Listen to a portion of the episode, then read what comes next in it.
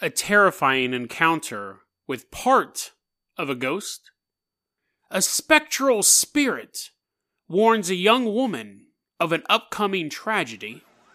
And then we are going to travel to the deserts of the southwest United States. It may seem like an odd choice, but if you want to see Bigfoot, that's really where you need to go. Today on Dead Rabbit Radio.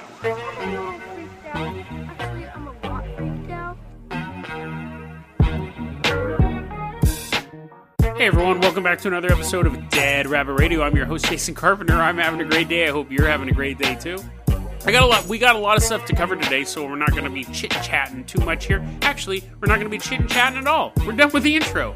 Let's go ahead and jump into the first story. Now, the first story is really short, but it's super creepy, and it's one of the. Th- there's a hotel that is listed as being haunted, and it only has one sighting, but the sighting is so creepy that that's all you need. We're going to Arizona.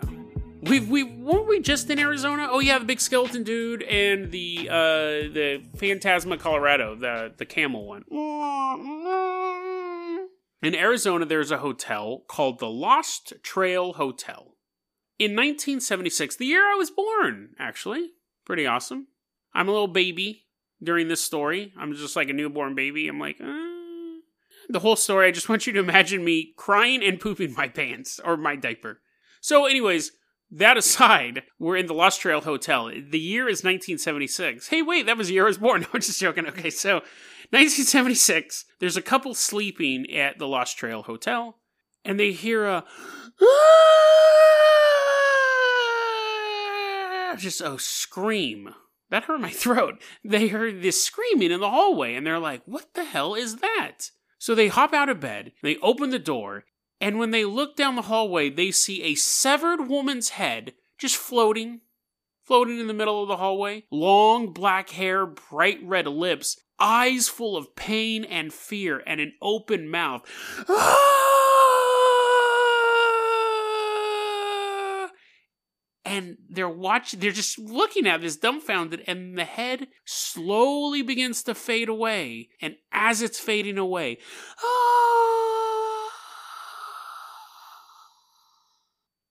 That is terrifying. That is the only ghost. Again, ghosts walking around in the middle, you know, walking around the middle of the night, that doesn't scare me. A, a severed human head screaming in pain, just floating there. Even if it's laying on the ground, it could be sitting in front of the television on the couch, screaming in pain. It's so terrifying because then you start thinking, they, they don't know where the head came from. They don't know who it was or anything like that. What happened to this person? What is happening to this person now? Are they stuck in some sort of hellish landscape where they're just a screaming head for eternity? Isn't that a comic book or the name of a band or something like that? But it's just horrifying. And it doesn't specifically so there's two ways you can picture it. You can picture it as a if someone was wearing like a, a green screen suit and everything was chroma keyed out, so you just see like a head floating there. Or most likely there was like guts hanging out from the bottom of this head. But whoever this was, whatever this is, for eternity is just a screaming head. I bet you that it's some horrible soul like trapped in the hell dimension and Satan's like, you dude, you know what? You just just give me, dude, just give me 5 minutes of peace. Ah! It's just scream it's been screaming for like 80 years down there and he's like, "Oh my god, I'm to lose my mind." So he's just like, "That's it. Here you go." throws it up into earth and it's like ah and Satan's like oh my god five minutes of peace and then he hears it start rematerializing he's like oh, I hate my job this sucks you know how hard it is to run a marketing firm when there's a screaming head next to you? Anyway so I thought that story was worth covering. I find it absolutely terrifying. The next story we're going to talk about is an interesting one and it actually is going to lead into a story we do tomorrow. But it's a complete story. I don't like doing two parters but it's just kind of a lead in we're in Southern California and there is a house known as the Harlow House, and it's known that because Jean Harlow used to live there with her husband Paul Bern. Some of you are already like, well, uh, I know what this story is. So Jean Harlow lived there with Paul Bern, and you know they had a weird relationship where they loved each other, but he was also super abusive. He was small, and there was rumors that he was impotent. And Jean Harlow was like this bombshell movie star. Apparently, he felt inadequate, but it was this very, very stormy relationship. He beat her a lot. He ended up eventually, from punching her so much, he caused her kidneys to fail. That's what eventually killed her. But before she died, he ended up shooting himself. And she was totally like heartbroken. She tried killing herself and all this stuff. He killed himself in his house. Now, we're going to fast forward a few years where a new homeowner bought the house and you know he's uh, this is it's in this is down in Southern California. It's in basically around Hollywood, very very posh area. New guy buys the house, and he has a young friend. They used to date, but they're not dating anymore. This young woman, she's like, he uh, dude was out of town, and the new owner was out of town, and she's like, hey, can I uh, spend the night there? You know, and the dude's like, yeah, yeah, you know, I'm in New York for the weekend. Go ahead, stay there. So she goes into the house, and she's sleeping, and in the middle of the night, she's woken up she doesn't know why, but she just like wakes up with a start and she sees in her bedroom a short ghost. And she recognizes him immediately. She recognizes it as the ghost of Paul Bern because she also works in Hollywood. And he was a big agent. And she knew that this was previously his house. And he's now running around in the bedroom just frantically like bumping into stuff, opening stuff, just like just like running around her bed. She's flipping out. She jumps out of bed, dodges him, like steps over him, goes out of the bedroom. And she there, she's on the second story. I guess I should have mentioned that earlier. She's on the second story, and you have to go down these stairs to get to the bottom, which is how houses normally work. But at the bottom of the stairs, she sees a horrible sight she sees a body tied to the bottom banister, and she can't tell if it's her or the homeowner in New York. She knows it's one of them. In her mind, she's looking at it and she knows it's one of them and she's thinking, I have to be dreaming. Like, that might be me and I'm here, but I. She has an emotional connection to that body. And it is a body because it's not just someone tied to a banister. It's someone tied to a banister. Their throat is slit wide open. They're just drenched in blood. But she has to walk down the stairs because the little dude is still banging into stuff in the bedroom. She's terrified. She walks down the stairs past the body, just slumped over. And she still can't see its face or doesn't want to see its face. But she still knows it's either her or the homeowner. She's like, I need a drink. But she hadn't really been in the house before. She couldn't find the bar. This is a true story, by the way. She couldn't find the bar. She has something in her head tell her, look by the bookcase.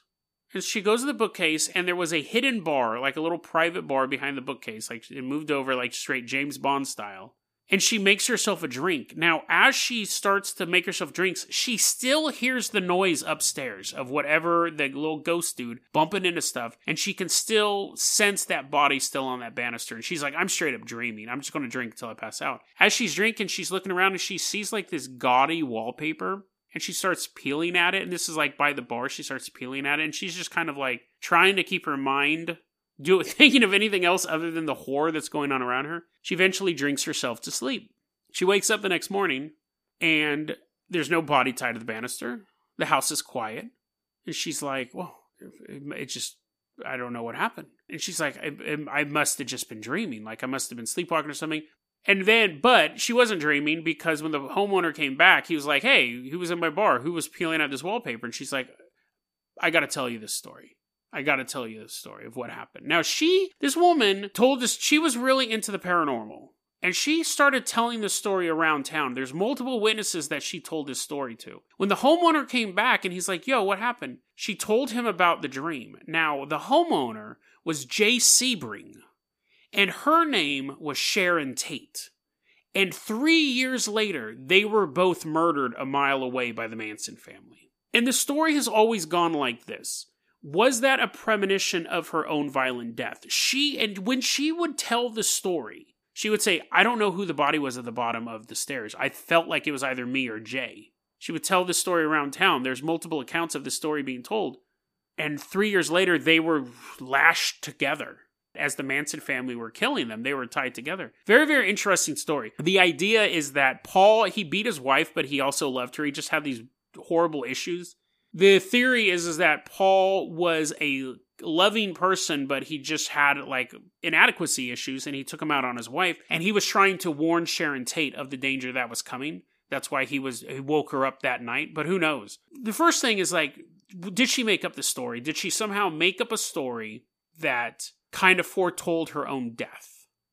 Did it really happen and she actually told it to people? Or did people just make it up on their own? When I said it was a true story, it is a story that has circulated through Hollywood. People have told the story. I personally believe it. I think that that's possible to have a premonition like that. That's a quite horrifying one. But yeah, I think the most interesting part is that she couldn't identify the body, but she had a feeling it was either her or Jay Sebring.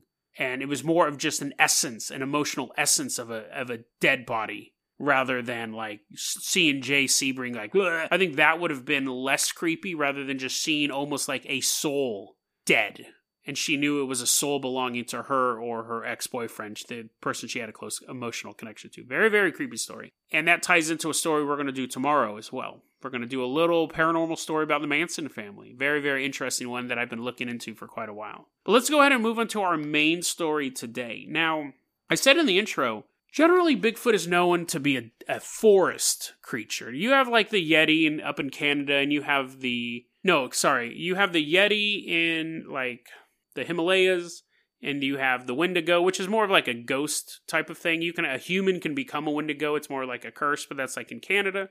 But Bigfoots are generally known in California, Oregon, Washington, and then you have like swamp Bigfoot type creatures down south, and then you have some other Bigfoot type creatures in Montana. But it's funny because some of the biggest Bigfoot sightings by hundreds of people at a single time have been in the desert. So it makes you think like if Bigfoot exists, are there different subspecies that are acclimated to different climates? Oh, I bet you guys are impressed I said that word correctly. And I used it correctly as well. In the 1950s in Fontana, California, they built this huge raceway it's just all flat land. You can drive as fast as you want. There's no cops. Not like there's cops in NASCAR. They're like Tony Stewart would have won the race if he didn't get pulled over on the third lap. Anyways, they built this huge raceway out there. Now, people would go to see the race. That's not true. They'd go to see cars crash. I used to be a big NASCAR fan, but I just I don't have time to watch sports anymore. They'd go to watch the race. So it's basically just like this big flat raceway. I think yeah, well, yeah, it would have been flat. They don't have hills and like loop de loops. It's not a Hot Wheels track. But, anyways, so the people would be out there to watch the races. And they would see Bigfoot. Bigfoot just walk on by. Now, it would be off in the distance. It wouldn't be like at the concession stand. One popcorn, please. They're like, sir, how are you going to pay for this? Pays with for like goat pelts. They'd see him like walking in the distance. But you would have 50, 100 people sitting there watching a and then just in the distance you just see Bigfoot walk by. And it was so common in the area they nicknamed it the Speedway Monster, which is a badass name. That's way better than Bigfoot. Speedway Monster. I'm sur- there should be at least 10 bands named that at least. There should be a governor named that, Governor Speedway Monster. So, anyway, speed you'd see the Bigfoot guy just walk in the distance and it happened fairly regularly. Now, of course, you're going to say, how come no one took a picture of it? I don't know. I don't know. That's a good question. In the same area in 1952, these stories all interestingly involve very aggressive Bigfoots. They're not just kind of like walking lazily through the woods, all blurry.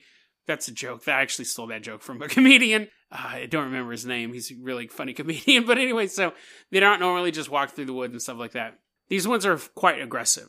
So in 1956, this boy's walking home. This is creepy. These are all, actually all these stories are creepy. These are creepier than the normal Bigfoot stories, and that's why I picked them because I don't just like talking about stuff that's just kind of lame. Boy's walking home, just da da da da. He has like his little fishing pole on. It's 1956, so he has his fishing pole on his back, a little tackle box. All of a sudden, huge hairy arms reach out of the bushes and grab onto him and try to pull him into the foliage. And the boy gets away and runs home and goes, Mom, Mom, giant hairy man tried to pull me into the bushes. And the mom's like, That's weird. Your Uncle Jimmy's at work. But I, that story is creepy because the idea of a creature, like, what was it going to do to the kid? Eat him? Like, sell him into, like, Bigfoot slavery? We don't know. But what's interesting, uh, what, what I kind of think about that is how did this boy get away from a Bigfoot? They're these massive creatures. And how does a Bigfoot hide in a bush? I mean, if maybe if it was like an eight foot hedge, he might have a chance. That would actually explain why the Bigfoot wasn't able to pull the kid in because the pull, kid kept like hitting the thick branches of the bush. Bigfoot's like, can't, get him, angle him right. And the boy's like, get it, uh, get it, uh, and he runs away. Uncle Jimmy, mommy told you to stop that. So, anyways, now, oh, in that same year, these are all report. These are all reported in the local newspaper. The same year, a girl was sitting in her car in the middle of nowhere. Mm-hmm. Yeah, right. I don't. I think she was probably doing something else, but she's apparently innocently sitting in her car in the middle of nowhere. This creature smashed through her driver's side window and tried to pull her out, and she gassed it and took off. And the creature's like shaking its hand in the air. Get you next time. Now, again, I mean, maybe these big feet have like less upper body strength. I don't know. But I think it probably should have really just like ripped your arm off of its socket. I'm glad it didn't. I'm just saying that those stories can kind of be taken with a grain of salt. The next story we have in that area, 1975, Boy Scouts just hanging out, doing Boy Scout stuff, cooking marshmallows in the middle of the night, telling ghost stories. Bigfoot just walks through the middle of their camp, just trashes the place. You can imagine all these kids are like, "Isn't this fun? We're out in the middle of nowhere, and we got all this chocolate and these marsh." I mean, just leave waste to the camp. Didn't kill any of the Boy Scouts, but I mean, that would that, that's just that's just being a dick, dude. Like you could have went around their camp. Their camp wasn't three miles long. It was basically big enough to hold twelve young boys, and you had to walk through the middle of it. Tore everything up. But the boys ran back to town and said, "Hey, our camp got destroyed by a speedway monster." And the cop's like, that is such a badass name. He's like writing it down. On the police report, he trials like a little car with like flames coming off of it. We're still in the Southwest. And now we're at the Borrego Badlands. Now, this is a place that when it's very inhospitable, there's a bunch of like deep underground caves, there's a lot of canyons and crevices and things like that. And when Spanish missionaries came to the area, the natives in the area were like, hey, welcome. Like, you're, you know, let's talk, let's chat, we can do this stuff, but don't go to the river. The Spanish missionaries are like, why can't we go near the river? And he's like, because there's a bunch of big feet down there and they'll totally mess you up. We don't even go there. They're hairy devils, is what we call them. And the the Spanish dudes are like, okay, yeah, here. They're like, we won't go down there, and they didn't. They didn't. They very wisely were like, these people have been here for a while. They probably know something we don't. In 1876, though, as more Europeans started to pour into the area, gold rush and all that stuff, they did start going to the river. They're like, hey, you know, let's go get a drink of water. And the Native Americans like, mm single tear coming down their face. They're like, no, don't, don't do that. Prospectors are like, whatever. I'm going down to the river. of course, people started disappearing. First sighting was beginning 1876. Dudes, so dudes walking to the river, and it's weird actually. Maybe these guys do have something. He sees a creature, an inhuman creature with the face of a human, but a big hairy body, staring at him from some bushes. It was it was Uncle Jimmy's ancestor in the bushes, and the creature's like, mm, "No, I'm Bigfoot." Mm. Dude runs away. okay, he didn't he didn't talk about it, obviously, but so as civilization began to grow in that area, people started disappearing. People started dying and their bodies being found horribly mutilated. And the led the the Europeans at this point they would have been the Americans. They had heard the legends of the hairy devils, but they didn't believe them. But since people started dying or disappearing, the legends people are like, we better like. There's something about this. People have said they've seen them hiding in the bushes. People have said, "Help me, help me!" and die. we can't find them. Like so, it was interesting too because uh, one of these, and around this time, these two. This was in the local newspaper. These two men came across a giant creature. He was just sitting on a rock, and they said, "Say, you know, typical description. He had the face of a human, but the body of an ape." And they looked at him and they didn't know what to think of it. And they begin to address him. First, they try talking to him in English, then they try talking to him in Spanish, and then they try talking to him in the native tongue in the area. Very learned prospectors. And the creature stands up and starts walking towards them. And at that point, they're like, okay, first contact is over. They pull their guns out and he runs away. But because they're having these issues, and so they're of course report, hey, we saw one of these things, they're real, they're these giant creatures. People begin trying to hunt them and kill them because they're putting two and two together. We moved into, The, we were warned to stay away from the river. We were warned about hairy devils. We're seeing them, and people are getting murdered. So people try go to start trying to shoot these things. In 1888, these two guys they were like, "Let's go kill it," or all of them. We don't care. We're gonna go out there straight up. I'm Rambo you're the Terminator, and the other guy's like, what do those words even mean? Um, and the dude's like, I don't know. Anyways, just go with it. Let's load up on bullets. And then he turns and he goes, I'll be back. And everyone in the saloon is totally silent. They're like, we don't get the reference. It's 1888. He's like, whatever. He walks out. So they both walk out. Rambo and the Terminator walk out. And they come across one of these things and they gave an interesting description. They said, same thing, face and body like an ape, but they go, the way that it climbed was pure ape. They said, I mean, just it moved up. They were watching it climb up a canyon completely unhindered. Like it grabbing onto rocks, moving up as fast as a monkey can climb up a tree. They were completely flabbergasted. And so they shot it. They opened fire on the thing. They shot it. They killed it. The body weighed 400 pounds. They drag it back to town.